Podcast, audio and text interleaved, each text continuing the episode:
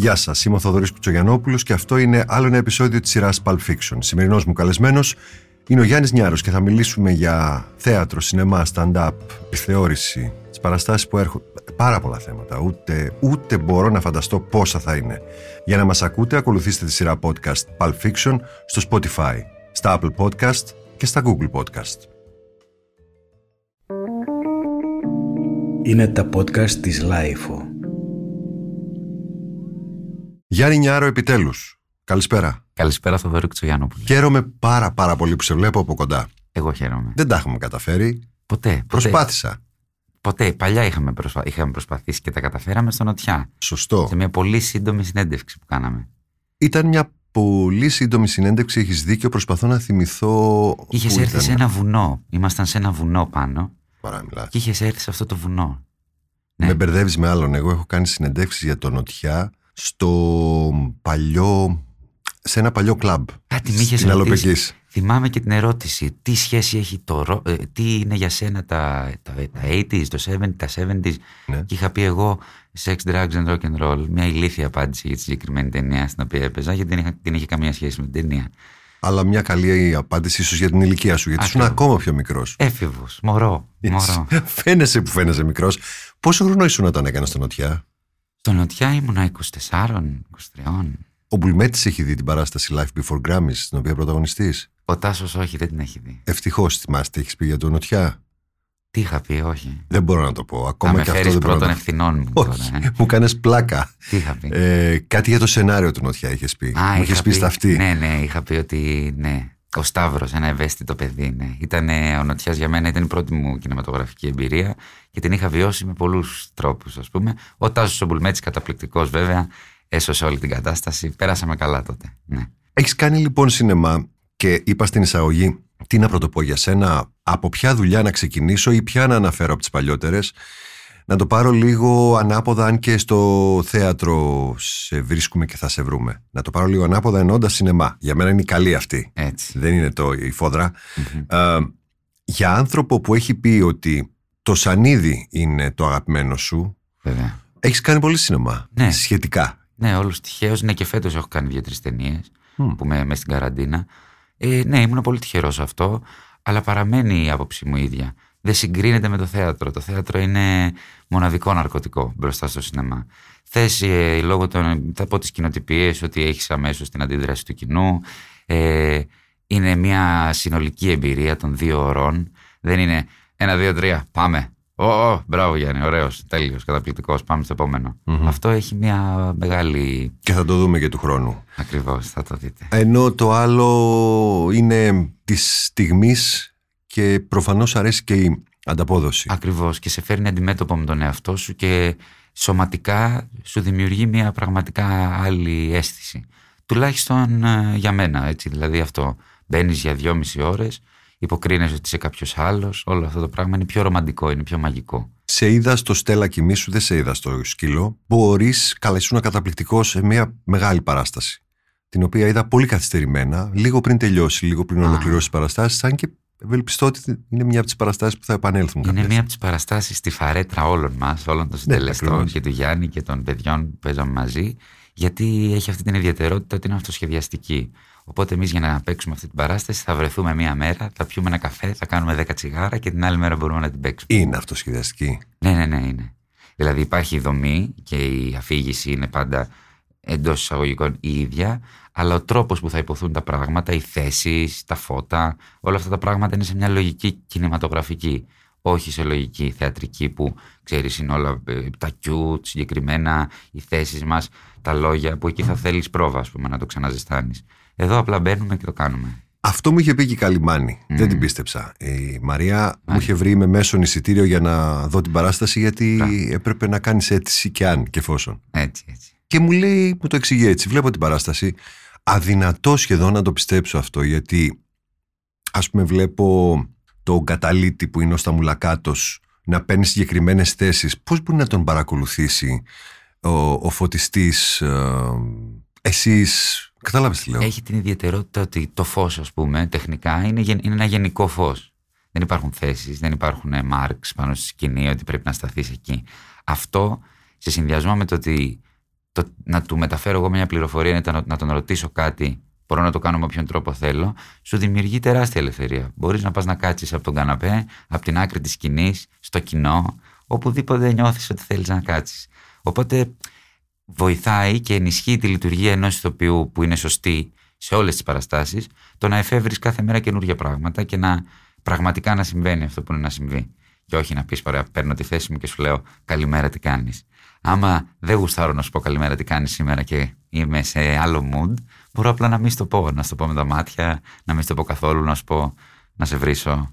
Έχεις ευνηδιάσει ή έχεις ευνηδιαστεί σε αυτή την παράσταση; Άπειρες φορές. Ναι, άπειρες φορές. Και επειδή ο ρόλος με εμένα, αν ξέρεις, ο Στάθης ήταν ο καταλήτης, ε, εγώ κάπως θα ήμουν ο πυροσβέστης. Ναι. Δηλαδή ήμουνα ο, ο Χασικλή γιο, ο ναι. οποίος όλη αυτή τη βία την ε, μεταστρέφει σε κομμωδία.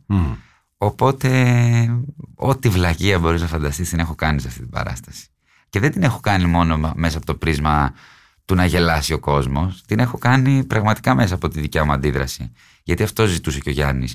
Οπότε, αν το ζητούμενο είναι τι κάνεις αν είσαι ο γιος ενός μαλάκα πατέρα, έχεις δύο αδερφές οι οποίες είναι προβληματικές, η μάνα σου πίνει whisky από το πρωί μέχρι το βράδυ. Ε, η πιο λογική απάντηση είναι ότι πίνεις και εσύ τσιγάρα, ακούς psychedelic και λες βλακίες για να αντέξεις την καθημερινότητά σου. Βλακίες οι οποίες, ναι, πηγάζουν από μια πραγματικότητα, έτσι, μια αλήθεια. Προλαβαίνεις εφόσον σε ενδιαφέρει τόσο πολύ η αντίδραση του κοινού, η διάδραση, ας το πούμε έτσι, προλαβαίνεις σε μια κατάσταση έργου, μυθοπλαστικού, στο θέατρο, α, τον εαυτό σου στις επόμενες σκηνές, αν κάτι νομίζεις πως δεν πάει καλά ή δεν περνάει κάτω. Δεν μιλάω για το stand-up, έτσι. Ναι. Ε, δηλαδή, έχεις το χρόνο ή την ψυχραιμία να διορθώσεις κάτι που δεν πάει; Ε... Γιατί είναι πολύ δύσκολο αυτό, ξέρεις, όταν είναι λίγο σεταρισμένο το πράγμα ή, εν πάση περιπτώσει, έχει μια ροή. Ναι, λεπτό προς λεπτό ε, τουλάχιστον εγώ. Ε, επι, ε, γι' αυτό και μου αρέσει και το θέατρο. Στο σκύλο το έκανες, ας πούμε. Βεβαίως, ναι. Επικοινωνώ με το κοινό. Ε, έχει μια τεράστια ιδιαιτερότητα ο ηθοποιός που είναι πολύ αστεία. Ότι αν ας πούμε στη σκηνή έχεις να τσαντιστεί, να σπάσεις το τραπέζι και να δώσεις ένα χαστούκι στον απέναντι. Όσο πιο πολύ τσαντιστείς πραγματικά και το νιώσεις, ταυτόχρονα ο ρόλος σου τσαντίστηκε. Άρα ο ηθοποιός Γιάννης χαίρεται που ο ρόλος τσαντίστηκε. Ε, το κοινό χαίρεται που έχει έρθει να δει έναν ηθοποιό που όντως τσαντίζεται και μέσα σε όλη αυτή τη χαρά και την τσαντίλα έχει επιτευχθεί αυτό που πρέπει να επιτευχθεί. Οπότε, επειδή οι άλλοι προσδιορίζουν αυτό που νιώθεις και συνήθως ε, δεν είμαι της σχολής του ότι, ότι, νιώθω, ότι πρέπει να νιώσω κάτι πραγματικά στο θέατρο για να το νιώσει το κοινό, αλλά πρέπει να το οδηγήσω προς αυτό το συμπέρασμα, δραματουργικά ας πούμε. Ε... Ναι, αυτό μου θυμίζει του γιατρού. Ξέρεις, ο πόνος δεν είναι στο σημείο, είναι στο κεφάλι. Ακριβώς. Και αυτό είναι μια μεγάλη πραγματικότητα. Και για να μην φτάσουμε και στις υπόλοιπες κοινοτυπίες, ότι και στη ζωή συμβαίνει αυτό. Το πώς θα σε χαιρετήσω και θα σου πω καλημέρα, το τι θα σκεφτείς εσύ για μένα. Ανάλογα με το τι θα σου πω εγώ μετά, το τι ήδη ξέρεις για μένα, ε, σου αλλάζει την άποψή σου. Από τα 10 λεπτά που σε έχω γνωρίσει, γιατί εντάξει, η συνέντευξη των νοτιά δεν, δεν πιάνει, το μόνο που έχω καταλάβει για σένα είναι ότι γελάς δύσκολα. Ναι, είναι μια αλήθεια αυτή. Και δεν μπορώ και να γελάσω ψεύτικα. Έχω αυτό το πρόβλημα πάνω στη σκηνή. Άρα γελάς λίγο. Ναι, ναι, ναι. Ή καθόλου. Καθόλου ή ε, χαμογελάω έτσι σαν ηλίθιος. Δεν, δεν θα κάνω αυτό το Γιατί δεν σου έρχεται. Με, με τι μπορείς να γελάσεις πολύ; Γελάω με υπερβολικά μεγάλες καμενιές. Δεν γελάω δηλαδή με αυτό που θα γελάσει ο μέσος άνθρωπος. Όταν λέω καμενιές, θα δω Will Farrell το βράδυ στο σπίτι μου. Ναι. Θα δω ηλικιότητες. Μ' αρέσει. Όταν λέω ηλικιότητες δεν το εννοώ αρνητικά. Ναι, όχι. Κατα... Ε, χοντρή, ας πούμε, μπρόντι, κάτι που ενδεχομένως δεν έχει λεπτότητα. Ακριβώς. Κομμωδία με καμία λεπτότητα, απλοϊκή. Αυτά είναι που μου αρέσουν. Α πούμε, μου αρέσει να βλέπω τον Φάνη Λαμπρόπουλο το τελευταίο καιρό, τον Παρασκευά του Φάνη Λαμπρόπουλου. Είναι κάτι που αν το έλεγα αυτό στους. Ε, που θα τα ακούσουν ίσως. Αν το έλεγα αυτό στους συναδέλφους, θα μου έλεγαν είσαι ηλίθιος. Στους σοφιστικές συναδέλφους. Στους βραβευμένους και οι βραβευμένους. Α πούμε, ναι, της φάρας μου. Να σου λέγανε ρε Γιάννη, εντάξει, βρε αγόρι μου, έχεις σπουδάσει θέατρο, υποτίθεται. Μ' αρέσει πολύ η καμενιά. Ε, βρίσκω μεγάλη απλότητα, ας πούμε, σε πράγματα όπως. Τι άλλες βλακίες βλέπω, ας πούμε, στο net. Βλέπω Family Guy, mm-hmm. μου αρέσει πάρα πολύ. Ο Μπό Μπέρνχαμ που μου τον ανέφερες κιόλας. Ναι, σε ανέφερα, σε πιάσα στο στόμα μου σε ένα αφιέρωμα podcast πριν από λίγο καιρό ε, για τη, τα 10, κατά τη γνώμη μου καλύτερα, ή πιο ενδιαφέροντα stand-up που μπορεί κάποιος να δει που αλλού στο Netflix, γιατί αυτό βλέπει ο περισσότερος κόσμος, γιατί είναι και το πιο εύκολο. Και εν πάση περιπτώσει, ας το κρατήσουμε εκεί και να πάμε λίγο παραπέρα, γιατί το πειρατικό είναι χειρότερο από το να βλέπεις μόνο Netflix. Παρ' όλα αυτά, το Netflix έχει επενδύσει πάρα πολύ σε αυτή την ιστορία. Διότι η αφορμή μου ήταν το Thunder Force.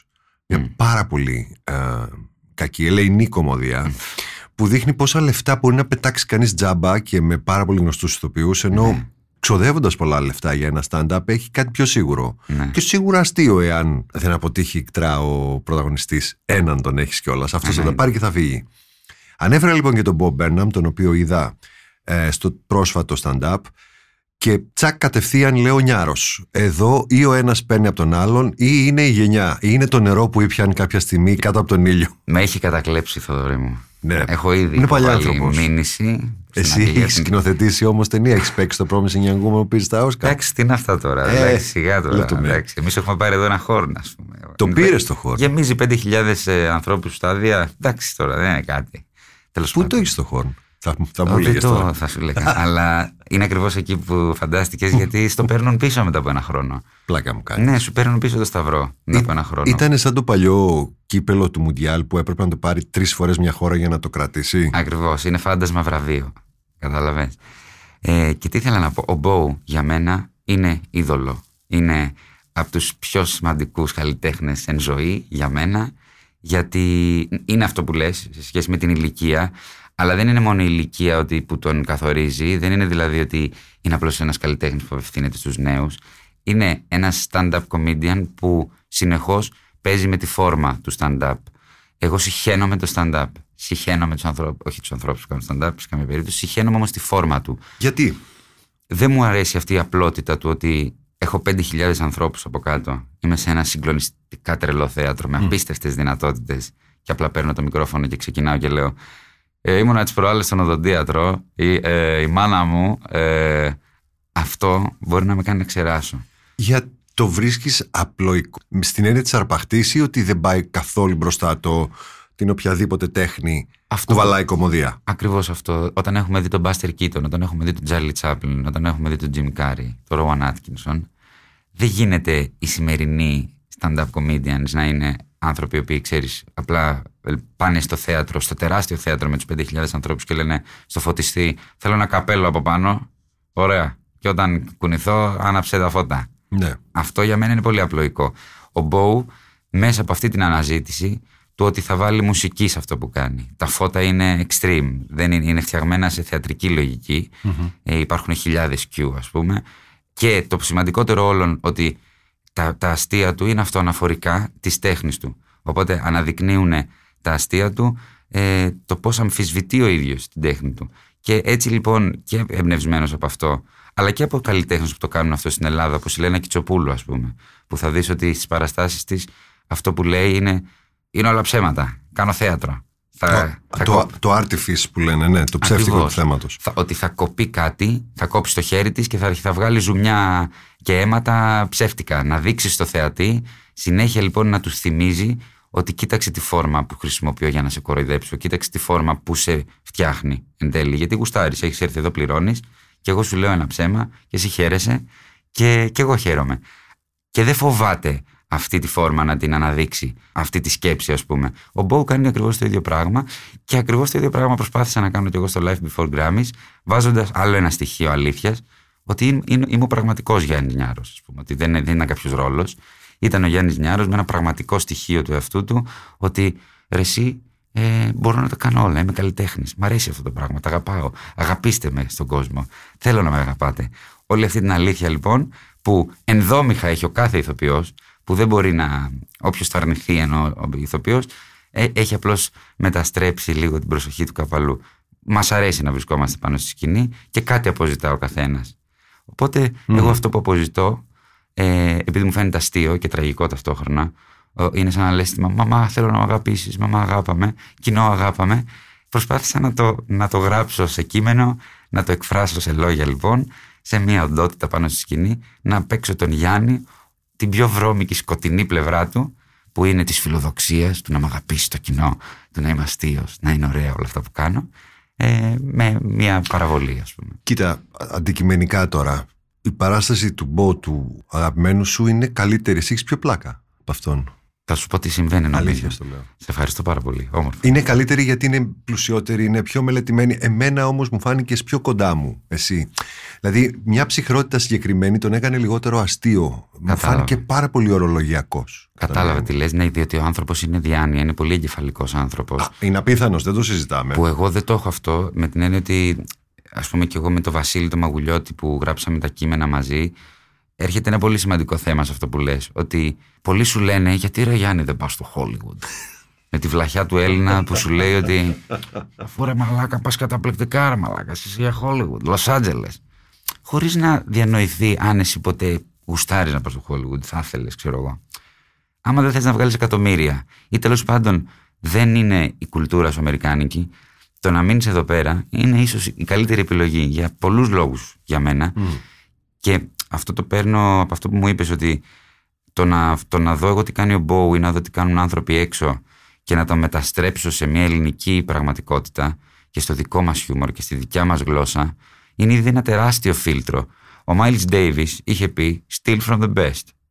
Και «Steal from the best» εννοώντας όταν εγώ θεωρώ τον Bow the best και για να μην λες ότι κλέβω κάτι αυτούσιο ε, παίρνω ένα καπέλο από κάποιον και όταν το φορέσω, άμα ταιριάξω και το υπόλοιπο ρούχο μου, δεν είναι ακριβώς κλεψιά, είναι ότι το έχω βάλει μέσα στο στυλ μου. Αυτό λοιπόν εγώ κάνω με οποιαδήποτε δουλειά αντιμετωπίσω. Από το σκύλο μέχρι τη στέλα, μέχρι το stand-up που έκανα. Ε, εμπνέομαι από ξένους καλλιτέχνες, γιατί οι άνθρωποι τεχνικά είναι πολύ πιο μπροστά από εμάς σε κάποια θέματα. Ακόμα και τεχνικά και εγκεφαλικά είναι πιο μπροστά σε κάποια πράγματα. Οπότε εγώ προσπαθώντας αυτά να, τα, να βάλω το φίλτρο ε, της ελληνικής πραγματικότητας και του Γιάννη, ε, θα έρθει ο Θοδωρής και θα του αρέσει πιο πολύ αυτό από κάτι ξένο, γιατί είναι δικό μας πια, είναι ελληνικό.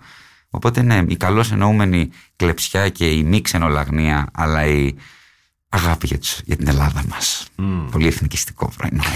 Όχι, το Hollywood δεν υπάρχει, είναι ένας τρόπος. Και είναι πολύ σημαντικό για κάποιον να περάσει από εκεί σε περίπτωση που θέλει να τον αγαπήσει όλος ο πλανήτης. Δεν ξέρω η φιλοδοξία σου μέχρι που φτάνει. Όχι, Ε, δεν είμαι τόσο άρρωστος, ευτυχώς. Εντάξει, δεν μπορώ. Δηλαδή, εδώ δεν έχω παίξει σύριαλ, ας πούμε, ακόμα. Γιατί το φοβάμαι όλο αυτό. Ξέρεις το να, να βγαίνεις στο περίπτερο και να σου λένε Γεια σου, ξέρω εγώ. Α, ο Κώστας από το τέτοιο, ας πούμε, τι μέλισσε. Ναι. Δεν μπο- αυτό με τρομάζει, ας πούμε, πολύ. Δεν ξέρω πώς θα μπορούσα να το αντιμετωπίσω.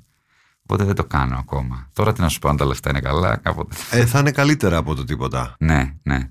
Τέλος πάντων. Δεν, δεν μπορώ το εξωτερικό τώρα, ναι, να σε ξέρει όλο ο πλανήτης και αυτά. Δεν θέλω, Θοδωρή μου, μου έχουν, κάνει, μου έχουν γίνει απίστευτες προτάσεις. Δεν θέλω. Ε, θα υπάρχουν και χειρότερα να σου κάνουν προτάσεις για σύριαλ από το εξωτερικό. ναι, ωραίο θα Ενώ ήταν αυτό. τε, τελενοβέλας. Α, έχω κάνει. Έχω κάνει. Τώρα έκανα φέτος μια γερμανική τηλετενία. Α, τηλετενία ναι, αλλά Α, τηλε, δεν είναι τηλεσαπουνόπερα καθημερινή στην στο Μεξικό όχι, έτσι. Όχι, όχι, δεν έχω φτάσει σε εκεί. Βέβαια και αυτή που έκανε ήταν πολύ αστεία. Για Είχε πες πολύ τι είναι γέλια. αυτό. Ήταν, λέγεται Mordkommission Istanbul. Αυτό είναι κάτι, είναι ξέρω εγώ, το αστυνομικό τμήμα στην Ισταμπούλ. Και Αυτό το πιάσα. είναι ένας Γερμανός με καταγωγή από την Τουρκία, James Bond, γκόμενος, πενιντάρης, με κοιλιακούς τώρα και τέτοια, γαμώ τα παιδιά, ο Έρολ Σάντερ τέλος πάντων, που είναι πολύ μούρι αυτός στη Γερμανία και κάνουν, αυτές, κάνουν τηλε, τηλετενίες που ψάχνει τον κακό, ξέρω εγώ. Ξεκινάει, κάποιος πεθαίνει και αυτός τα ψάχνει.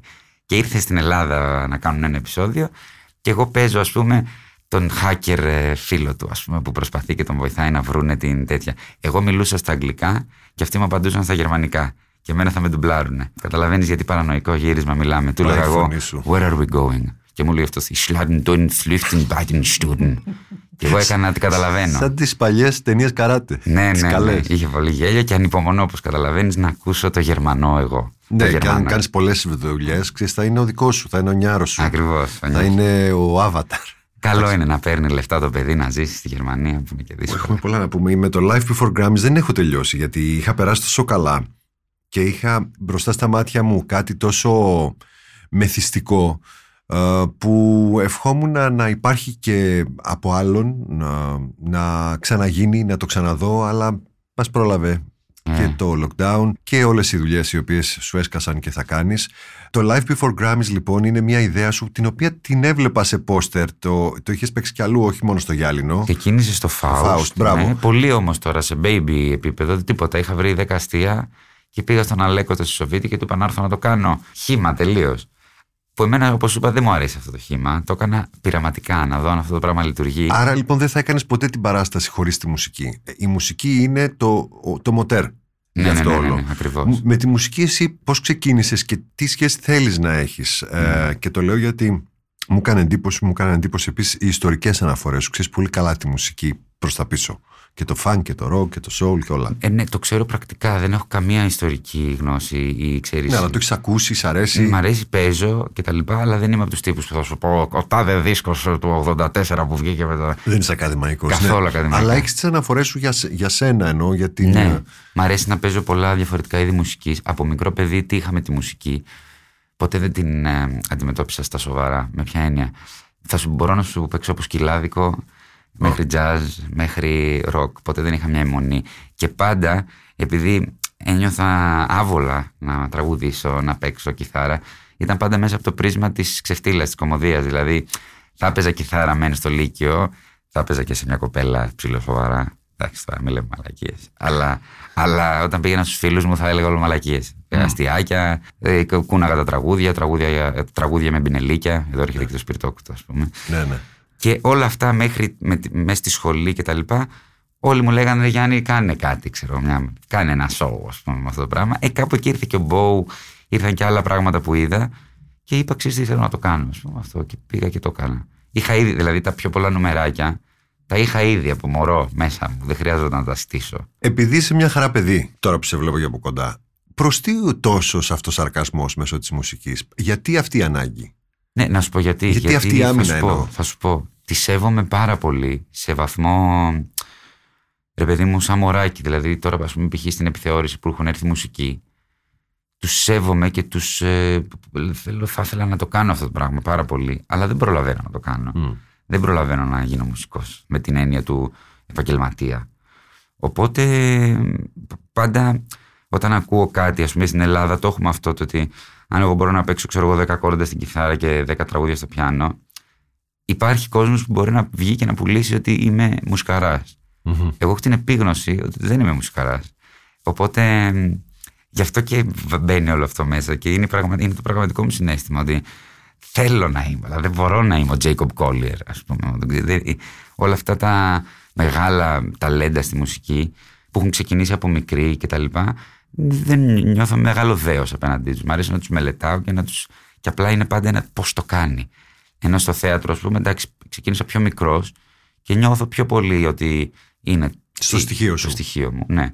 Η μουσική τη βλέπω με μια ιερότητα πραγματικά και Αλλά όλο και γράφεις κομματάκια. Γράφω μου κομμάτια, λες, ναι. τόσ- έχεις τη συμβολή σου, το contribution, το μικρό. Μπράβο, Είσαι προσπαθώ. feature ακόμα. έτσι και όλοι, όλοι οι ηθοποιοί είμαστε ψωνάρες. Δεν, έχεις δει, δεν υπάρχει ηθοποιός που δεν βγάζει δίσκο μετά από 5-10 χρόνια. Ξέρεις, ναι, με το που γιατί- λένε δεν έχεις κακή φωνή, βγάζει Μπράβο. 5, 50 τραγούδια, ξέρεις. Ακριβώς. Οπότε το Life Before Grammys εγώ εύχομαι να το ξανακάνεις και να το εμπλουτίσεις και να το αλλάξεις. Ήμουν έτοιμος πέρσι, Θοδωρή, δεν σου κρύβω, γιατί και εγώ είχα περάσει πάρα, πάρα, πάρα πολύ καλά. Εκεί είσαι πιο μεγάλο χώρο. Στο γυάλινο πάλι, Πάντα- αλλά στο πάντα στο μεγάλο, στο μεγάλο, στο από κάτω. Ναι, γιατί σε είδα στο μικρό. Ναι, γιατί εκεί ήταν ακόμα, γιατί ξέρεις, ήταν πιλωτικό. Βέβαια πήγε. Τι πιλωτικό, γινόταν χαμός. Γινόταν χαμός. Ήταν να το κάνω ένα μήνα και το έκανα έξι, ξέρω εγώ, και πήγαινε full.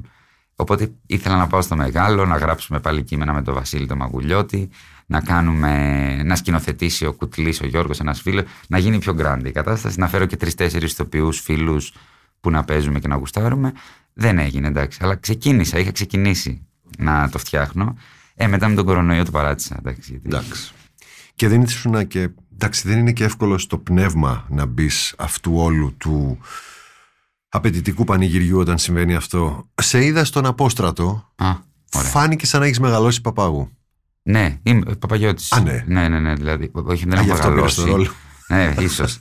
Γιατί πήγα στα 15-16, ας πούμε. Και ζούσα εκεί μέχρι πρόπερση. Πολύ συγκεκριμένη περιοχή, πολύ ιδιαίτερη. Πολύ έχει, περίεργη, ένα, ναι. έχει ένα μυαλό δικό της λίγο Είναι; σαν να είναι τα παιδιά που μεγαλώνουν εκεί ανάμεσα σε φυλακή και ξέρεις, σε, ένα, σε, μια, σε ένα πορτάκι έτοιμοι να φύγουν από εκεί. Ναι, Αλλά- είναι περίεργο. Εννοείται πως είναι η γειτονιά σου, είναι η παιδική σου ανάμνηση και σίγουρα έχεις τις αναφορές. Για πες μου για την ταινία, εμένα μου άρεσε η ταινία. Εμένα μου άρεσε πάρα πολύ η ταινία, ναι. Ε, ο Ζαχαρίας. Που... Ζαχαρίας Μαυροϊδής. Ο Ζαχαρίας Μαυροϊδή, ο σκηνοθέτης και, και που έγραψε το σενάριο. Είναι πολύ γλυκό παιδί. Πολύ γλυκός άνθρωπος. Και είναι πολύ ελπιδοφόρο να βλέπεις ότι ένας σκηνοθέτης σήμερα επιλέγει να πει μια ιστοριούλα. Μμμ. Γιατί δεν είναι, πια, δεν είναι πια το λογικό αυτό. Δεν είναι το σύνηθες, ας πούμε.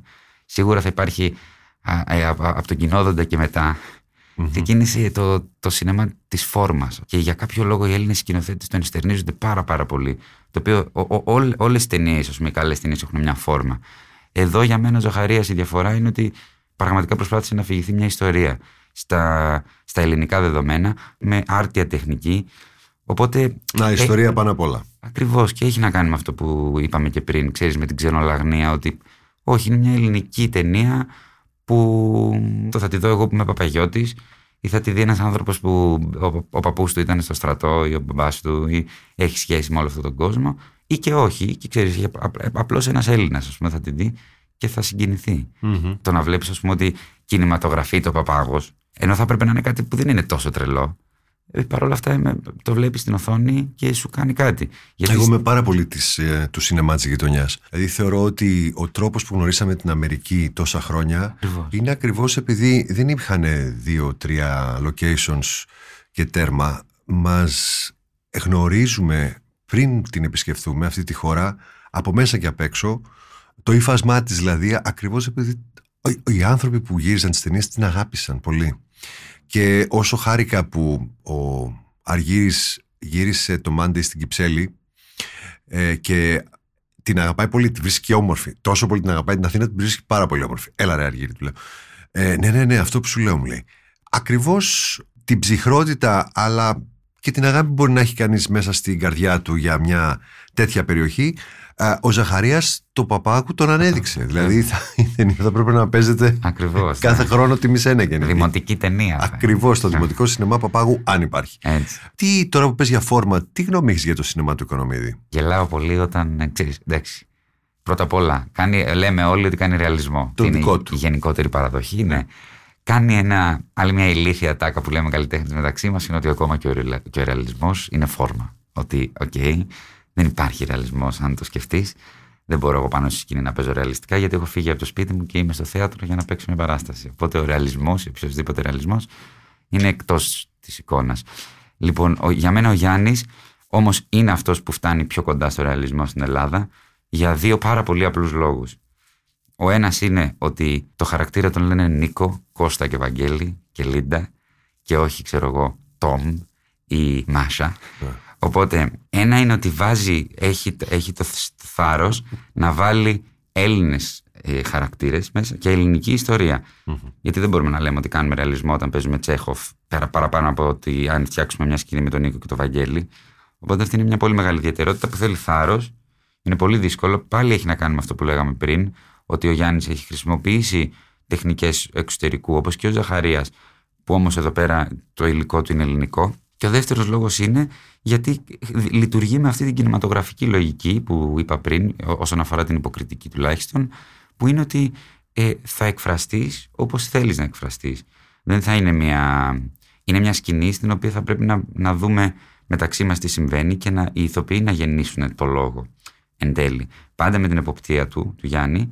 Και ο Γιάννης έχει το αισθητήριο να πει ότι αυτό που λες δεν θα το έλεγε ο χαρακτήρας γιατί είναι ο Νίκος και είναι, είναι ο Θοδωρής, είναι ο Γιάννης Ναι. και είναι τόσο χρονών, έχει ζήσει αυτά τα πράγματα. Δηλαδή αυτή είναι μια λογική της, α- αν θέλουμε να το πάμε τελείως ακαδημαϊκά, ναι, είναι μια λογική ας πούμε βιογραφικού ηθοποιού, Στέλλα Άντλερ, Στανισλαυσκική, αν θες να πεις έχει τις ρίζες της εκεί. Δηλαδή, αυτό που λέμε ότι ο ηθοποιός πριν αναλάβει το χαρακτήρα έχει ρωτήσει τα πάντα για αυτόν. Ακριβώς. Πού κρατάει σκούφια του, τι θα έκανε. Και να Ακριβώς. εξετάσει τι θα έκανε ανα πάσα στιγμή. Και ο Γιάννης, ενώ δεν έχει τη γνώση την ακαδημαϊκή ως προς όλη αυτή την τεχνική, ας πούμε, αλλά ενστικτοδός και ενστητηριακά καταλαβαίνει το ψέμα. Καταλαβαίνει μια ψεύτικη.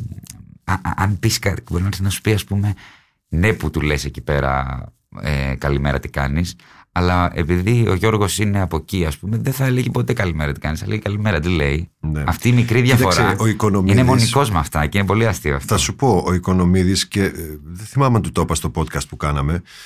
Ακούς podcast γενικά, σ' αρέσουν, γενικά μιλώντας. Όχι, τα Όχι, δικά δεν μας. ακούω. Έκανα τώρα κάτι podcast, έκανα, κάνα το κολόχαρτο στο, σε μια διαφήμιση της Endless Ναι. και κάναμε κάτι podcast. Οπότε έκανα ως κολόχαρτο podcast. Αλλά δεν έχω Α, ακούσει. αυτός είναι ο χαρακτήρας σου. Ναι, είμαι το κολόχαρτο. Το έπιασες τελαντλερικά. Ακριβώς. Σου έλεγα λοιπόν ότι ο Οικονομίδης εννοείται πως έχει αυτή. Ε, καταπληκτικό για την ελληνική γλώσσα. Αυτό που δεν γνωρίζουμε, αν είναι ακαδημαϊκός ή εμπειρικός, αν είναι της πιάτσας του πανεπιστημίου, δεν μας ενδιαφέρει πλέον διότι όπως και ο Κακογιάννης, ο έτερος Κύπριος του ελληνικού σινεμά, ακούνε την ελληνική γλώσσα με έναν διαφορετικό τρόπο από ότι οι Έλληνες. Άρα και την αποδίδουν. Και θα ήθελα να σου πω και στο σημείο αυτό που λέγε πάρα πολύ ωραία πράγματα πριν για το ρεαλισμό. Ο ρεαλισμός είναι και αυτό ένα καλλιτεχνικό κίνημα. Δεν είναι ακριβώς η μοταμό, η λέξη προς λέξη απόδοση της πραγματικότητας. Είναι μια ερμηνεία της πραγματικότητας, πολλές φορές τελείως διαφορετική. Ίσως κάποιοι να τον μπερδεύουν και με τον νατουραλισμό. Αλλά δεν είναι ακριβώς το ίδιο. Του Γιάννη ο ρεαλισμός είναι καταρχήν και πολύ κωμικός και πολύ πιο σκληρός από ότι είναι η κατάσταση αν την έβλεπες κανονικά να εκτελήσετε δίπλα σου. Ναι. Άρα λοιπόν εσύ έχεις πετύχει, τώρα πετυχαίνεις του Οικονομίδη τις δύο στιγμές του στο θέατρο. Τη, τη μία στο Στέλλα Κοιμήσου που δεν το περιμέναμε αλλά ευτυχώς ήρθε ε, να αναλάβει, να κάνει, να παραδώσει ένα έργο σαν κι αυτό. Κανένα δεν το περίμενε, ούτε ηθοποιοί οι ίδιοι που είμαστε. Ναι, και μπράβο του και ευχόμαστε να το ξανακάνει και τώρα το σπιρτόκουτο. Ναι, Για ναι. πες μου τι είναι αυτό γιατί Αυτό, Θοδωρή, είναι παρανοϊκό Για εγχείρημα. Με παίρνει τηλέφωνο, μου λέει η Ανέλα από το γρα- γραφείο της Αργονάστε. Πάω από εκεί. Μου λέει σκέφτομαι να κάνω ένα musical. Ήμουνα σίγουρος ότι μου κάνει πλάκα. πες του είναι τόσο δύσκολα τα πράγματα. Λέω εντάξει, δεν γίνεται τώρα, μου κάνει πλάκα, ας πούμε. Δεν... Ο Γιάννης τώρα να κάνει musical. Δηλαδή είναι και ανε- ενάντια σε οτιδήποτε έχουμε δει από αυτόν. και εν τω μεταξύ μου λέει, ναι, μου, προ- μου προτείνει ας πούμε να- ότι να κάνω το γιο στο σπιρτόκουτο αυτό. Το- το- Θα κάνει το musical, θα, θα είναι στη στέγη το 2022. Αμέσως μου γεννήθηκε το ερώτημα. Του λέω, «Ρε Γιάννη, η μουσική σε αυτό το πράγμα πώς θα είναι, ας πούμε; Και μου είπε μια τάκα πάρα πολύ. με φώτισε και θα φωτίσει και τον κόσμο που ίσως σκέφτεται τι μπορεί να είναι αυτό. Πώς θα ήταν η συνέντευξή μας τώρα, το podcast μας, για να μιλούμε με όρους. Βεβαίως. Λοιπόν, πώς θα ήταν αν τραγουδούσαμε; Και σου λέγα Καλημέρα, Θοδόρη, τι κάνεις; Α, τέτοιου είδους musical. Τραγουδιστό. Musical, musical, ναι. Τύπου οι ομπρέλες του Χερβούργου. Τέτοιο. Α, όχι ακριβώς, ότι πολύ. μιλάμε και κάποια στιγμή Όχι, πετάγεται ένα τραγούδι. Οι ομπρέλες του Χεμβούργου είναι ένα πολύ καλό παράδειγμα. Και λοιπόν τραγουδάμε και του λέω ότι. «Ε, Κοίταξε, ποιος θα το σκηνοθετήσει αυτό το πράγμα; Και μου λέει η Λένα Κιτσοπούλου. Λέω, οκ, αυτή είναι μια πάρα πολύ καλή επιλογή, διότι η φόρμα αυτής της παράστασης θα είναι παρανοϊκή. Συνέχεια θα προσδιορίζεται νούμερο το νούμερο, σκηνή τη σκηνή, χαρακτήρα το χαρακτήρα. Θα λες τώρα τι βλέπω. Βλέπω musical, βλέπω ε, rock opera, βλέπω μια συναυλία. Τι γίνεται.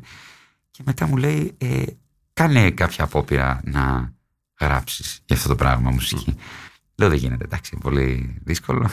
Και πάω σπίτι και ξεκίνησα να γράφω. Του πήγα κάνα δύο κομμάτια, τα είδε, του άρεσαν πάρα πολύ και έχω ξεκινήσει τώρα και γράφω. Πάω, Και θα το γράψεις όλο; θα το γράψω όλο, ναι. Οπότε και παίζω το γιο και γράφω και όλη τη μουσική. Εγώ θα την αντιμετωπίσω τη μουσική ως εξής. Ε, όχι ως ένα είδος, δεν θα, είναι, δεν θα άρχισε και θα λες, «Α, είναι ένα rock, ξέρω εγώ, αφήγημα, είναι μια rock όπερα. Ούτε είναι ένα jazz ή ένα, μια λαϊκή όπερα. Χρησιμοποιώ τον κάθε χαρακτήρα ανάλογα με το από πού έρχεται, με το ποια είναι η θέση του στη σκηνή, πάντα μέσα στη δραματουργία του Γιάννη που είναι πάρα πολύ έντονη, να λέει το δικό του τραγούδι. Οπότε μια μαλακισμένη κόρη που βρίζει τη φίλη της στο τηλέφωνο επειδή φοβάται ότι της πήρε τον κόμενο, τη βρίζει πραγματικά. Δηλαδή τη βρίζει και της ε, τραγουδάει σε σάμπα ρυθμούς, Σε σάμπα. σε σάμπα ρυθμούς, αλλά ταυτόχρονα μέσα στη σάμπα αρχίζει και μπινελίκια εν ρυθμό, ας πούμε, ραπ. Ο γιος που είναι κοκάκιας είναι στο μπάνιο και παίζει ένα πολύ γρήγορο walking bass. Άντε γάμισε ρε μαλάκα. Ε, ο πατέρας που βγάζει... Τι πρέπει να φιλήσω για να βρω εισιτήρια γι' αυτό. Σε κανα, θα σου πω σε κανένα χρόνο. Ε, ο πατέρας που ε, τον είδαμε από τον Ερικό Λίτσι πούμε, να ναι. ρουλιάζει, να τρελαίνεται, σίγουρα θα έχει κάποια στοιχεία punk, κάποια στοιχεία rock. Θέλω να σου πω ότι δεν μ' αρέσει πάρα πάρα πολύ τώρα αυτό που κάνω. Για, με Ε, τη- με βέβαια, αυτό. να όλες οι μουσικές σου αναφορές. Ακριβώς. Μου λες τώρα κάτι πάει καλά. Ακριβώς. Όλα αυτά που ξέρεις και σ' αρέσουν, ε, Μπράβο. παρότι μπορεί να μην είσαι ο τέλειο οργανοπαίχτης, ο καλύτερος συνθέτης στον κόσμο Ακριβώς, ή ο ακριβώς. μεγαλύτερος τραγουδιστής, να πώς μπορεί να γίνεις χρήσιμος. Ακριβώ. Αυτό ε, ε, γίνομαι χρήσιμος πραγματικά γιατί πρώτον γιατί επικοινωνώ πάρα πολύ με τον Γιάννη, γιατί είμαστε και οι δύο, ε, αφηγούμαστε ιστορίες. Ξέρω εγώ, έχουμε παίξει μαζί, ξέρω πώς σκέφτεται, ξέρει εκείνος πώς λειτουργώ. Οπότε μπορούμε να επικοινωνήσουμε για τη σκηνή. Όπου αν ήταν ας πούμε, ένας άνθρωπος που δεν είχε το κομμάτι του θεάτρου θα ήταν άλλη η αντιμετώπιση απέναντι στο ζήτημα. Η αντιμετώπιση μου ε, δεν είναι ενός συνθέτη του να φτιάξω μια μουσική η οποία ας πούμε να, να την ακούς και να, να είναι ένα συγκλονιστικό θέμα ή μια συγκλονιστική αρμονία. Είναι ο άνθρωπος που το, το τραγουδάει, ο ηθοποιός, να μην έχει να κάνει πολλά πράγματα. Με, μόνο να τραγουδήσει αυτό που του έχω φτιάξει και να περνάει ο ρόλος του, να γίνεται η δραματουργία, να γίνονται οι σκηνές. Αυτό οπότε είναι πάρα πολύ ωραίο για μένα γιατί δε- είναι πιο εύκολο για μένα να γράψω μουσική έτσι γνωρίζοντας τι πάω να καταφέρω. Οπότε νιώθω σαν σκηνοθέτης, νιώθω σαν άνθρωπος ο οποίος ε, γράφει τους στίχους ας πούμε του τραγουδιού.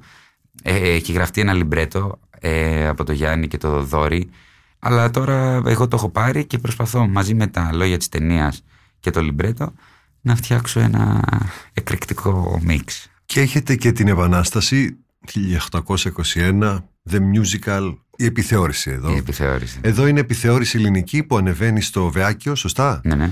Α, είναι παραγωγή του Δημοτικού Θεάτρου Πειραιά. Α, πες μου τη συμβολή σου, το ρόλο σου, αν υπάρχει, που είναι σκέτς φαντάζομαι. Ναι. Είναι αυτό που φανταζόμαστε, μια επιθεώρηση αλλά λίγο νεό.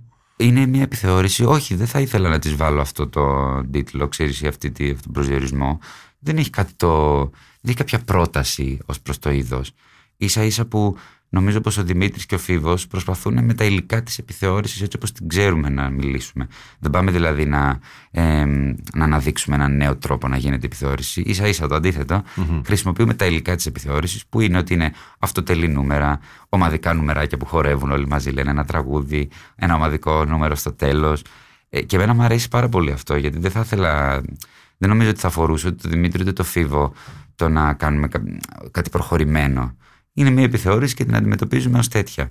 Το άλλο πολύ ωραίο που ίσως δεν περιμένει ο κόσμος είναι ότι ε, ο σαρκασμός δεν είναι πολύ σε σχέση με την επικαιρότητα την πολύ στενή. Δηλαδή δεν θα μιλήσουμε μόνο για τον κορονοϊό. Εννοείται ότι υπάρχουν και αυτά μέσα τα πράγματα και πολιτικά. Τον σχόλια. Ερντογάν, τα αυτά. Εννοείται ότι όλα αυτά αναφέρονται. Αλλά υπάρχει ένα μεγαλύτερο νήμα στην παράσταση νοηματικό που πιάνει όλα τα στοιχεία του Έλληνα από την Επανάσταση και μετά και τα σατυρίζει. Οπότε ε, θα δεις ας πούμε τους σουλιώτες του Γιάννη Οικονομίδη που είναι μια ταινία ας πούμε. Είμαι σε αυτό το νούμεράκι και είμαι πάρα πολύ χαρούμενος γι' αυτό. Που πώς θα ήταν αν ο Γιάννης Οικονομίδης σκηνοθετούσε δύο σουλιώτες που βρίσκονται και έχουν μια διαμάχη ας πούμε. Ή βλέπεις ας πούμε ε, την ταινία του ο, ο, ο Λάνθιμος να σκηνοθετεί την έξοδο του Μεσολογγίου Ας πούμε, αυτό για μένα είναι πάρα πολύ ωραίο, διότι εμ, δεν έχει μόνο το επι- τον επικαιρικό χαρακτήρα, ας πούμε, ότι εντάξει, να μιλήσουμε για τον Ερντογάν, να μιλήσουμε μόνο. Υπάρχουν και αυτά μέσα, αλλά υπά- έχει και κάποια λίγο πιο μ, υπαρξιακά νομεράκια σε σχέση με τη φύση του Έλληνα. Ε, Τι ο είναι ο Λάθιμος Έλληνας; επιθεώρηση. Χαίρομαι πάρα πολύ για την εξέλιξη, γιατί κάποτε νούμερο στην επιθεώρηση ήταν ε, ο Αγγελόπουλος, ο Θόδωρος Αγγελόπουλος και τα μακρινά του αργά πλάνα. και τώρα τέλεια. αλλάξαν τα πράγματα. Βέβαια, δεν θα ξεχάσω ότι μου είχε πει ο Λάνθιμος, μιλώντας για τον τρόπο του, τη φόρμα του. Μου λέει, ο τρόπος που μιλάνε, βρίζονται ή γελάνε στα περισσότερα ελληνικά κομικά σύριαλ, εμένα όχι μόνο δεν με βρίσκει σύμφωνο, ήταν σαν να μου είπε, αλλά δεν πιστεύω ότι είναι έτσι όπως μιλάνε οι Έλληνες. Αν Σίγουρα. αυτό θεωρεί ο Έλληνας ότι είναι το κανονικό και κάτι σαν τον κοινόδοντα το περίεργο, τότε οφείλω να διαφωνήσω. Άρα λοιπόν είναι και το, το θέμα της ερμηνείας και μ, βλέπω λοιπόν το Φίβο Δελιβοριάς σε όλα αυτά και το πολύ συνεφίλ πνεύμα του και ο- τον τρόπο και τον Καρατζά και μ, έχεις δίκιο. Η επιθεώρηση παραμένει επιθεώρηση, απλώς αλλάζουν οι γραφιάδες, το Ακριβώς, μάτι βέβαια. και οι παρέες. Αυτοί που τα ερμηνεύουν. Η ελεύθερη σκηνή όταν είχε γίνει ήταν μια ανανέωση διότι δεν βλέπαμε πάλι τους παλιούς κομικούς που παίζανε τόσα χρόνια. Μπράβο, ναι. Και είναι το ελληνικό stand-up, δεν είναι; Ναι, ίσως. Είναι. Ίσως. Γιατί είναι σκέτς Απλώς όχι από έναν, δεν είναι μονόλογος, δεν είναι μοναχοφάικο. Ναι, εγώ λίγο διαχωρίζω, διαχωρίζω το stand-up από αυτό που κάνουμε πολύ, σε μεγάλο βαθμό και σε σχέση και με αυτά που λέγαμε πριν ότι το, το stand-up έχει άλλα υλικά, δηλαδή έχει πιο απλοϊκά υλικά, είναι όλο, στηρίζεται όλο πάνω στο κείμενο. Εδώ μπορεί ακόμα και στην επιθεώρηση και νομίζω και στο θέατρο γενικότερα ότι μπορεί τα λόγια και, και τα punchline να μην στηρίζονται όλα στην ατάκα και όλα στο, στο εγκεφαλικό κομμάτι ας πούμε ε, και να έχουν παραπάνω υλικά πιο πλούσια από τα τραγούδια που θα πεις, από το πώς είσαι εντυμένος δηλαδή έχει πιο θεατρικά υλικά για μένα αυτό με ναι. αφορά πιο πολύ και είναι πιο, είναι πιο ενδιαφέρον για μένα αλλά αυτό που είπες ας πούμε το ότι βρισκόμαστε με το Φίβος αυτό είναι πάρα πολύ ωραίο γιατί ο Φίβος έχει γράψει κάποια καταπληκτικά νομεράκια που δεν το. Εντάξει, ήξερα ότι ο άνθρωπος γράφει καταπληκτική μουσική και τραγούδια, αλλά έχει γράψει κάποια νομεράκια τελείως παρανοϊκά. Που δεν ξέρω αν είναι για, λόγω της σχέσης του με το σινεμά που λες, αλλά που ξέρουμε όλοι ότι ξέρεις, του αρέσει πάρα πολύ. Δεν το περίμενα, ας πούμε. Έλεγα, δεν γίνεται, το έχει γράψει αυτός. Πολύ ωραία, ας πούμε, θεατρικά. Ε, ναι, είναι για καλλιτέχνης, ξέρεις, γιατί Βέβαια. πάρα πολλοί καταναλώνουν, τρώνε, πίνουν σινεμά, μουσική κλπ. Δεν ξέρω τι την κάνουν μετά. Ακριβώς, εκείνος κάτι το κάνει. Και η Κιτσοπούλου, ας πούμε, έχει γράψει και όλες έχουν γράψει άνθρωποι μέσα, έχουν μια νέα ματιά, μια.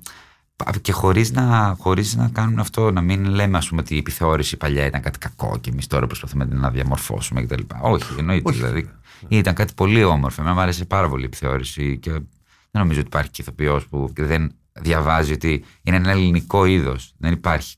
Δεν, εντάξει, σίγουρα το έχουμε εμπνευστεί από κάτι παλιότερα ξένο, όπως είπαμε. Αλλά τέλος πάντων έχεις δει, δεν υπάρχει άνθρωπος που δεν έχει δει τον Τζάκονα να λέει βλακίες πάνω στη σκηνή τώρα και να γελάει ο κόσμος. Ή τον ψάλτη να κάνει. Αυτά που λες εσύ καμενιές που μπορεί να είναι και ένοχε απολαύσεις ή εν πάση περιπτώσει μια σφυριά γενικότητας πάνω στο, στον πονοκέφαλο και στον πελάτη της λεπτότητας και του ψαξίματος Εμένα, ας πούμε, η μεγάλη απόφραξή μου είναι πάρα πολύ λυτρωτική. Εννοείται. Πολύ. Εννοείται. ο τρόπος δηλαδή που αναμασά και μας πετά στη μούρη τους παλιούς κομικούς με το δικό του τρόπο, ώρες ώρες σε σοκάρει, αλλά σε, σε κάνει και σε καργαλάει πάρα πολύ. Εννοείται. Σε βρίσκουμε πολύ άσχολο λοιπόν. Very busy. Ε, very καλό είναι αυτό για σένα; Ή ε, καλό είναι να, να κάνεις πολλά και πολύ; Βέβαια, είναι πάρα πολύ καλό και το είδα τώρα με, τη, με τον κορονοϊό ότι ναι, τρελαίνεσαι χωρίς Η αργία δεν σου πάει τόσο πολύ. Καθόλου δεν μου πάει. Βέβαια με το που αρχίζω να δουλεύω γκρινιάζω ότι πω πω ρε πώς δουλεύω τώρα γιατί το κάνω αυτό στον εαυτό μου και με το που σταματήσω λέω πω να μην είχα κάτι να κάνω δεν θα είμαι χαρούμενος ούτε από τη μία ούτε από την άλλη τουλάχιστον όταν δουλεύω είμαι και πιο, είμαι και πιο χαρούμενος. Ναι, έχω, σκέφτομαι, σκέφτομαι τη δουλειά μου πολύ, οπότε δεν σταματάω να σκέφτομαι βλακίες. Χαρούμενος και ευτυχισμένος. Ο Μπομπ Μπέρναμ είχε δύο θέματα στο τελευταίο του stand-up που ήταν το performance, η έννοια της παράστασης και η ευτυχία. Για ποιο από τα δύο μίλαγε περισσότερο νομίζεις; Θα ήθελα να με βάλουν σε ένα δωμάτιο με αυτόν. Για να το ρωτήσεις. με τον Jim Carrey. Ναι. Δύο-τρεις ανθρώπους δηλαδή πραγματικά να, να δώσουμε μια αγκαλιά. Τίποτα άλλο. Αν μίλαγε για την ευτυχία ή για το performance, την έννοια της παράστασης. Του να κάνει κάποιος παράσταση συνέχεια στη ζωή του. Νομίζω πως δεν τα διαχωρίζει ο άντρας μου αυτά τα δύο. Δεν τα διαχωρίζει. Ναι, αλλά με την ευτυχία δεν μας απάντησε, δεν μπόρεσε να μας απαντήσει. Απλώς ε, ε, έκανε και κάτι πολιτικό, διότι όφιλε ως Αμερικάνος σκεπτόμενος. Επί Τραμπ, διότι επί Τραμπ το έβγαλε να πει ότι. Άγγλος νομίζω είναι Άγγλος, αλλά έχει ναι, πια... Δεν έχω ιδέα. Εγώ για Αμερικάνο τον έχω κόψει. Αυτό που προσπάθησε να πει είναι ότι σε έναν κόσμο πάρα πολύ δυστυχισμένο, φορτωμένο με πάρα πολλά θέματα και προβλήματα, δεν μπορεί κανείς να πει ότι είναι ευτυχισμένος τόσο άκοπα, ούτε να, να πιπιλίζει την έννοια και τη λέξη της ευτυχίας επί Ματέο που λένε χωρίς ναι. Πρέπει λίγο να το δει αυτό το θέμα. Και νομίζω πως το δια του μετά από αυτό το live, γιατί έχει σταματήσει να κάνει live, Α. έχει σταματήσει τελείως να κάνει stand-up, ε, δίνει την απάντηση ότι ναι, είναι πάρα πολύ σκοταδιασμένος. Βλέπει πολύ το σκοτάδι μέσα σε αυτόν τον κόσμο και ένιωθε μια ενοχή σε όλα του τα stand-up. Ότι ξέρεις, εγώ τι κάνω, η δουλειά μου είναι να σας κάνω να γελάτε. Είναι κάτι πάρα πάρα πολύ μικρό σε σχέση με αυτό που πιστεύω ότι θα έπρεπε να κάνω, ας πούμε. Ότι δεν είναι πολιτικό. Γιατί πολλοί άνθρωποι και πολλοί δημοσιογράφοι του λέγανε ότι ξέρεις, αυτό που κάνεις έχει μια ανώτερη αξία σε σχέση με την κομμωδία και με αυτό που κάνουν άλλοι. Και γι' αυτό και εκείνος στα επόμενα του stand-up αυτό που συνέχιζε να λέει είναι ότι I'm just an artist, ξέρω εγώ. Ότι είμαι απλά ένας τύπος που φοράει make-up και βγαίνω και είναι όλα ένα ψέματα. Artist dead, έχει κάποια τέτοια που για μένα είναι πάρα πολύ συγκινητικά. Γιατί έχει κάποιες, ας πούμε, κάποιους τείχου που λέει ότι Ε, δεν, έχω, δεν είμαι τίποτα. Είμαι απλά ένας ε, που λέει αστιάκια. Και το να, όταν είσαι σε τέ, τέτοιου βεληνικού όμω αστιάκια που γεμίζεις 5.000 θέσεις κάθε Ναι. βράδυ, δεν το άντεξε και για κάποιον άλλο λόγο που μου φάνηκε πάρα πολύ ενδιαφέρον. Δεν άντεξε να παίζει άλλο, γιατί όλο του το show είναι αυτό αναφορικό. Μμ. Και αυτό το είχα νιώσει και εγώ στο Life Before Grammys. Με ποια έννοια ότι όταν όλα τα αστεία σου περι... έχουν μια δόση αλήθεια σε σχέση με την προσωπικότητά σου, δηλαδή βγαίνει πάνω στη σκηνή και δεν περνάει ένα αστείο και θα πει, ε, ε, ή θα πει ας πούμε δεν σας άρεσε αυτό, δεν ήταν καλό αστείο, δεν έπαιξα καλά. Μμμ. Και έχει τε- το θάρρος να το πει αυτό πάνω στη σκηνή και όταν όλο, όλο περιστρέφεται γύρω από αυτό. Έχει μια αγωνία, ναι. Έχει και μια τη αγωνία, βγάζει. έχει μια αρρώστια. Γι' αυτός σου λέω και που με ρώτησες πριν αν, ε, αν υπήρχαν νύχτες στο Life Before Grammys που δεν περνούσε κάτι. Εκεί πονούσε πολύ πιο πολύ, διότι δεν καμονόμουν κάποιον ρόλο ή κάποιο χαρακτήρα. Ήσουν πολύ εσύ. ε. Ήμουν εγώ. Οπότε αν κάποιος δεν του Ήσουν άρεσε. εσύ; Ναι, ήμουν πραγματικά εγώ. Δηλαδή έλεγα βλακίες, τις οποίες όμως εννοούσα. Δεν ήταν κάτι το οποίο. Ξέρεις, έφτιαξα ένα κείμενο ψεύτικο. Εντάξει, εννοώ σε έναν βαθμό να υπήρχε μυθοπλασία, αλλά απευθυνόμουν ως Γιάννης Νιάρος. Ωραία, αυτό μου είπες και το θέμα και τον τίτλο. λέ- ο- Λέει βλακίες που εννοεί. Αυτό είναι. Αυτό είναι, νομίζω. Αυτό. Στην παρέα σου, αν δεν απατώ, θέλεις και τον Jim Carrey. Έχω κάνει λάθος. Το Ace Ventura είναι μεγάλη ερμηνεία. Δεν υπάρχει. Μεγάλη. Δεν υπάρχει. Είχα λίγο μπερδευτεί στην αρχή με το υπερβολικό του λαστιχένιο πράγμα. Ναι. Αμ, αλλά είναι, για, είναι λόγω του σοκ, έτσι. Γιατί δεν παίζει άνθρωπο. Δεν είναι άνθρωπος 100% ειδικά στις πρώτες του ερμηνείες. Μετά προσπάθησε λίγο να προσωμιώσει Ναι, ναι. και μετά τα κατάφερε. Μπέρδεψε λοιπόν και αυτούς που δεν τον θεωρούσαν σοβαρό δραματικό ηθοποιό, γιατί σου λέει μετά από όλα αυτά πλάκα μας κάνει. Αλλά στο Ace Ventura και σε αυτά ήταν το κάτι άλλο στη μάσκα. Το κάτι άλλο. Χθε το βράδυ είδα τη μάσκα. Κάτσα και την είδα για κάποιο λόγο, κατά τύχη. Δεν υπάρχει κάποιος λόγος. Δεν ναι, με τη δες τότε. μου ήρθε να κάτσω να δω τη μάσκα τέσσερις ώρα που γύρισα από την πρόβα μου, ας πούμε, να κάτσω να δω τη μάσκα. Ναι. Είναι ζωώδης ηθοποιός, ρε παιδάκι μου. Είναι, πώς να σου πω, μια ενέργεια. Δεν- Είναι αυτό που λες ακριβώς ότι έχει τόσες μεγάλες διαφορές από τους ηθοποιούς τύπου Μπράντο, ξέρω εγώ, ε, Αλπατσίνο κτλ. Τους ηθοποιούς που παίζουν ρεαλισμό. Όπως ακριβώς το είπες, ότι παίζει ένα, μια οντότητα Ναι. σε όλες τις ταινίες. Γι' αυτό και σκέψου ποιος θα μπορούσε να έχει παίξει καλύτερα τον Grinch ή τη Μάσκα. Μπορούμε να σκεφτούμε κάποιον ηθοποιό, ας πούμε, που να. Και ναι, όταν λες ότι έκανε όλες αυτές, ξέρεις, η κατάρα του κομικού ηθοποιού που θέλουν να το πούνε και κουλτουριάρι, ας πούμε. Όπως και εγώ, και εγώ στο live μου έλεγα τέτοιες βλακείες, ότι θέλω να παίξω και σε serial, θέλω να παίρνω και το Χορν, θέλω να είμαι και εμπορικός και κουλτουριάρης και να με αγαπάνε όλοι, να πάω στην μπάνια, δεν κα- κατάλαβες. Ε, ναι, νομίζω πως. Εντάξει, δεν, δεν ξέρω του ανθρώπου αν ήταν βαθιά του ανάγκη αυτό. Αλλά για μένα σίγουρα ένας άνθρωπος που μπορεί να παίξει τη μάσκα έτσι όπως την έπαιξε ο Τζιμ Κάρι, μπορεί να σε κάνει να συγκινηθείς. Πόσο βάζουν το μυαλό τους άνθρωποι που παίζουν τόσο πολύ με την έκφραση και με αυτό που είχαν συνηθίσει να κάνουν από μικρά παιδιά ενδεχομένως μια ακροβασία πάνω σ- σε όλο αυτό το, το ύφος για να διασκεδάζουν τον κόσμο, τον κάνουν να γελάνε. Το μυαλό πιστεύεις το βάζουν από ένα σημείο και έπειτα όταν αρχίζουν λίγο να καλλιεργούνται και να τους λένε και άλλοι ξέρεις τι έχεις κάνει, έχεις κάνει αυτό και αυτό και αυτό και Ναι. αυτό. Νομίζω πως άνθρωποι σαν αυτόν, ας πούμε, Ή τον Έντι Μέρφυ. ή τον Eddie Murphy ή τον Jim Carrey ή τον Rowan Atkinson είναι τόσο πηγαίο αυτό το ταλέντο που έχουν. Που θα, η στερεοτυπική ιστορία του ότι όταν ήταν μικρός έκανε όλους τους φίλους να γελάνε. Καλά, ο Ρόαν Άτκινσον, επειδή του έχω μιλήσει και τον έχω δει και συνέντευξη, είναι διανοούμενος ο άνθρωπος. Δηλαδή, είναι, δεν πιστεύεις ότι αυτός που μιλάει είναι ο Mr. Bean. Είναι Ναι. τελείως διαχωρισμένο. Ο Τζιμ Κάρι, όλο και θα του ξεφύγει κάτι, θ' αμολήσει που λένε. Ναι, νομίζω εντάξει, όλοι αυτοί έχουν το κοινό της απόλυτης απλότητας του ότι ε, δεν γίνεται να μην είναι παιδιά μέσα τους. Όσο διανοούμενος και αν φαίνεται αυτός ο άνθρωπος, ας πούμε, ε, έχουν κάτι πολύ συγκεκριμένο τεχνικά, ας πούμε, αν το δεις από υποκριτικής απόψεως. Ε, από άποψη, πώς το λένε, τεχνικής, σαν ηθοποιός, ότι είναι τόσο χοντροκομμένες οι γραμμές, ας πούμε, της κομμωδίας που κάνουν. Είναι πολύ χοντρές γραμμές. Δηλαδή, ο Ρόαν Άτκινσον στο Mr. Bean παίζει έναν. ό- όχι χαζό άνθρωπο, παίζει έναν άνθρωπο που λέει συνέχεια την αλήθεια, που είναι στο όριο του αυτισμού, έτσι. Δηλαδή που μπαίνει σε ένα ξενοδοχείο και γουστάρει να, το, να, να, να, να είναι πρώτος την ώρα που θα έρθει, ας πούμε, ο ρεσεψιονίστης να μιλήσει σε αυτόν. Ή που δείχνει το εισιτήριό του ότι εγώ είμαι πρώτη κλάση και εσύ δεν είσαι. Είναι η ενδόμηχη βρώμικη σκέψη όλων μας. Που, Που είναι στην πρώτη σειρά εκεί με το popcorn που Ακριβώς. έγινε με το Scares στο σινεμά που χαίρεται, χαίρεται Ακριβώς, ναι. στο φάσμα. Ναι, είναι σχεδόν είναι- στο φάσμα. Είναι ανταγωνιστικός, ας πούμε. Ο Μμ. Jim, ο Jim Carrey το ίδιο στο, στο Ace Ventura, ας πούμε, ε, είναι αυτό που λες, είναι μια οντότητα. Του αρέσει να ξεφτιλίζει τον άλλον, να θέλει να είναι πρώτος κτλ. Ε, και τα αντιμετωπίζουν όλα αυτά τα πράγματα εξωτερικά, δηλαδή χωρίς μια εσωτερική διεργασία και σκέψη κτλ. Σου δείχνουν λοιπόν, αν το λέγαμε ας πούμε σε ελληνικά δεδομένα, είναι μια φόρμα. Παίζουν, παίζουν ένα γκροτέσκο πράγμα, τον Τζάρλι Τσάπλιν. Και όταν το δες λοιπόν αυτό σε χολικουντιανά μεγέθη, δείχνει ότι ξέρεις, αυτό είναι πολύ πιο. Είναι ένας βέγκος, ξέρω, αν θες να το πεις πολύ απλοϊκά. Είναι ένας βέγκος δικός μας. Που ο βέγκος είναι ένας άνθρωπος που είναι, σε- είναι συνέχεια σε μια ένταση, είναι συνέχεια σε κα- κα- κα- κάτι, σε ένα ρυθμό δικό του, ας πούμε. Είναι, μια- είναι πραγματικά κομπέρ. Ε, Τέτοιες κομικές διαστάσεις, ας πούμε, για μένα είναι πάρα πολύ σημαντικές να τις παρατηρήσεις. Τόσο πηγαίο. Α, και σε σχέση με αυτό που είπες, Ναι. συγγνώμη, με το μυαλό. Νομίζω λοιπόν ότι σίγουρα θα ήταν, ε, επειδή έχω δει όλα, ο- το πώς ξεκίνησαν και το τι, τι, πώς έγινε όλο αυτό το πράγμα. Πάντα θα ακούσεις μια ιστορία για τον Ρόαν Άτκινσον στο ορφανοτροφείο, ας πούμε, μεγάλωσε για τον Τζιμ Κάρι, ότι ήταν ο άνθρωπος που θα έκανε, θα, θα έκανε τους άλλους να γελάσουν. Αυτό είναι κάτι τόσο πηγαίο που δεν νομίζω ότι χωράει πολύ εγκέφαλο μέσα και διανόηση σε αυτό το επίπεδο. Και είναι το πρώτο πράγμα που χρειάζεσαι για να, κα- για να γίνεις ε, ένας τέτοιος κωμικός. Τώρα ναι, σε, ε, ο, ο, ο Τζιμ Κάρι ήρθε αντιμέτωπος με την κατάθλιψη και ίσως ο, ο Ρόαν Άτκινσον με την διάνοια. Και ο Έντι Μέρφυ με τη- τον πλούτο. Ναι, ο Έντι Μέρφυ το 'χασα από αλλού. Ναι. Πολύ.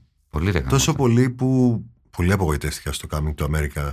Ναι, ναι. Γιατί έχασα αυτόν Έντι. Έχασε την ταυτότητά του βασικά αυτό. Δηλαδή και ο Jim Carrey ενώ έχει κάνει μεγάλα άλματα στο ποιος είναι, πάντα βλέπεις μια αυθεντικότητα ακόμα. Ξέρεις και στο Rowan Atkinson, ενώ έχει κάνει πολύ μεγάλα άλματα. Ας πούμε, δεν θα έκανε πια μια ταινία στον Ace Ventura. Αλλά ό,τι και να κάνει, νομίζω πως έχει μια τρέλα ακόμα. Ο άνθρωπος δεν είναι λογικό, έλογο. Έτσι δεν θέλουμε να πιστεύουμε, δεν είναι; Ναι, Ξέρεις δυστυχώς. γιατί θέλω να σε ρωτήσω, για το αν πιστεύεις στο ένστικτο και αν υπάρχει τελικά. Ε, Μμ. εκτός αν αυτό είναι μια εύκολη κουβέντα που λέμε αντί του, των αυτοματισμών που έχουμε, της διέστησης και του πώς χρησιμοποιούμε γρήγορα τη λογική μας. Ναι, εγώ θα, διαφο... θα, θα Διαφώνεις όσο θέλεις. Μπορώ να διαφωνήσω, δηλαδή να πω ότι ξέρεις το εν λογών που λέμε η λογική ε, είναι δευτερευούση σημασίας, γιατί νομίζω πως σε έντονες καταστάσεις όπως είναι το όταν είμαι πάνω στη σκηνή ή όταν πλακώνομαι με την κοπέλα μου ή όταν συμβαίνει κάτι το οποίο δεν προλαβαίνει η λογική να μπει τότε είναι οι πιο απολαυστικές στιγμές οι ανθρώπινες για μένα και το πρίσμα της λογικής νομίζω πως έρχεται μόνο για να, για να, για να επικοινωνούμε μεταξύ μας και να μην μπλακωθούμε. Κατά τα άλλα δεν νομίζω ότι κάποιος μπορεί να χαρεί πιο πολύ διαβάζοντας ένα βιβλίο από ότι αν αγκαλιάσει έναν άνθρωπο, ας πούμε, ή κατάλαβες πώς το εννοώ, να ζήσει σωματικά και διανοητικά κάτι. Οπότε, αν τη λογική την αποκόψεις από το σώμα, ε, νομίζω είναι τελείως ευτελούς σημασίας. Την έχει και ο υπολογιστής. Ου, ωραίο φινάλε. Ε, γουστάρει. Θέλω να πιστεύω ότι είμαστε φίλοι γιατί τόσες παραστάσεις θα έχεις το χειμώνα πρέπει από κάποιον να βρω ειστήρια. Θα, θα με πάρεις τηλέφωνο. ρε. Θα σε πάρω τηλέφωνο, λέει. Δεν θα σε αφήσω ήσυχος. Σε ευχαριστώ πάρα πολύ. Εγώ Καλή ευχαριστώ. επιτυχία. Χάρηκα πολύ που τα είπαμε Κι εγώ. και είμαι σίγουρος πως αυτό θα είναι το πρώτο από μια σειρά podcast που θα κάνουμε μαζί. Μια χαρά, τέλεια. Και στο επόμενο θα παίξεις και τα τραγούδια σου, μιας και τα δικαιώματα τα έχεις μόνο εσύ. Άντε, μπράβο. Έτσι. Μην μας πει ότι θα εκδοθούν. Γιατί όχι, μετά όχι, θα... όχι. Εντάξει, οκ. Ε, θα έρθεις με όργανο. Έγινε. Το καλό όργανο. Έτσι, το καλό μου. Ευχαριστούμε. Να είσαι καλά. Ήταν ο Θοδωρής Κουτσογιαννόπουλος και αυτό ήταν ένα επεισόδιο της σειράς Pulp Fiction με καλεσμένο τον Γιάννη Νιάρρο. Για να μας ακούτε, ακολουθήστε τη σειρά podcast Pulp Fiction στο Spotify, στα Apple Podcasts και στα Google Podcasts. Είναι τα podcast της Lifeo.